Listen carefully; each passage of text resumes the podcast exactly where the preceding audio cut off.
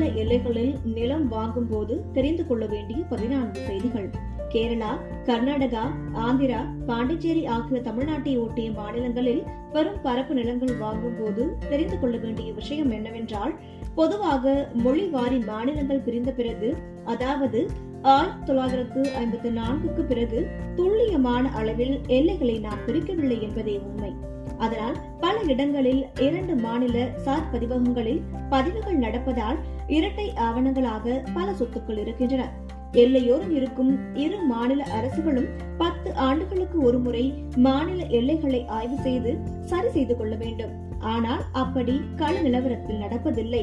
தமிழ்நாடு கேரள மாநிலங்களுக்கு இடையேயான எல்லையின் நீளம் எண்ணூற்று முப்பது புள்ளி ஒரு கிலோமீட்டர். தமிழ்நாடு ஆந்திர மாநிலங்களுக்கு இடையேயான எல்லையின் நீளம் ஐநூற்று எழுபத்தி எட்டு புள்ளி எட்டு கிலோமீட்டர். தமிழ்நாடு கர்நாடக மாநிலங்களுக்கு இடையேயான எல்லையின் நீளம் நானூற்று எண்பத்தி ஒரு கிலோமீட்டர். தமிழ்நாடு பாண்டிச்சேரி மாநிலங்களுக்கு இடையேயான எல்லையின் மொத்த நீளம் முன்னூற்று ஐம்பத்தி மூன்று புள்ளி எட்டு எட்டு கிலோமீட்டர் உள்ளது. எல்லையோர கிராமங்களில் இரண்டு மாநில வாக்காளர் அட்டை இரண்டு மாநில ரேஷன் அட்டை என இரண்டு மாநிலத்திலும் மக்கள் பயனடைகின்றனர். இதனை வைத்து பல ஆவணங்களை இரண்டு மாநிலத்திலும் உருவாக்கி இருக்கின்றனர். இதனை நாம் கவனித்துக் கொண்டு நிலத்தை வாங்க வேண்டும். ஒன்றை நினைவில் வைத்துக் கொள்ளுங்கள். மாநில எல்லை சர்வே இன்னும் முழுமையாக முடிந்த பாடில்லை இன்னும் நிர்ணயித்த பாடில்லை ஓசூர் சுற்றியுள்ள கிராமங்களிலும் கோவை புளியம்பட்டி சுற்றியுள்ள கிராமங்களிலும் வேலூர் மாவட்டத்தில் ஆந்திர எல்லையோரம் இருக்கின்ற கிராமங்களிலும் நீலகிரி மாவட்டத்தில் உள்ள கிராமங்களிலும் தெலுங்கு கன்னடம் வடகா மொழி பேசுகின்ற கிராமங்கள் இன்னும் தமிழகத்தில் இருக்கின்றன. அதேபோல் தமிழ் பேசுகின்ற கிராமங்கள் ஆந்திரா கர்நாடகவிலும் உள்ளன. மேற்படி கிராமங்களில் பூர்வ கிரய பத்திரங்கள் அவர் அவர் தாய்மொழியிலேயே இருக்கின்றன.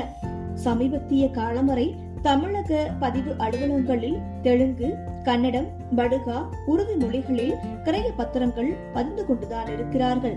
எனவே பிற மாநில மொழி ஆளுமை தெரியாமல் கிரயம் வாங்க இருக்கக்கூடாது கேரள மாநிலத்தில் ஒரு சொத்தும் தமிழகத்தில் ஒரு சொத்தும் ஒரு கேரளாக்காரருக்கு இருந்த இரண்டு சொத்தையும் அவர் மற்றொரு கேரளாக்காரருக்கு கிரயம் செய்ய கேரளா அரசு அலுவலகத்திலேயே பதிவு செய்கின்ற நடைமுறை ஆயிரத்தி தொள்ளாயிரத்து தொன்னூற்றி ஏழு வரை நடந்தது. அதனால் தமிழ்நாட்டு சொத்து தமிழக பதிவு அலுவலக ஈசையில் காட்டாது.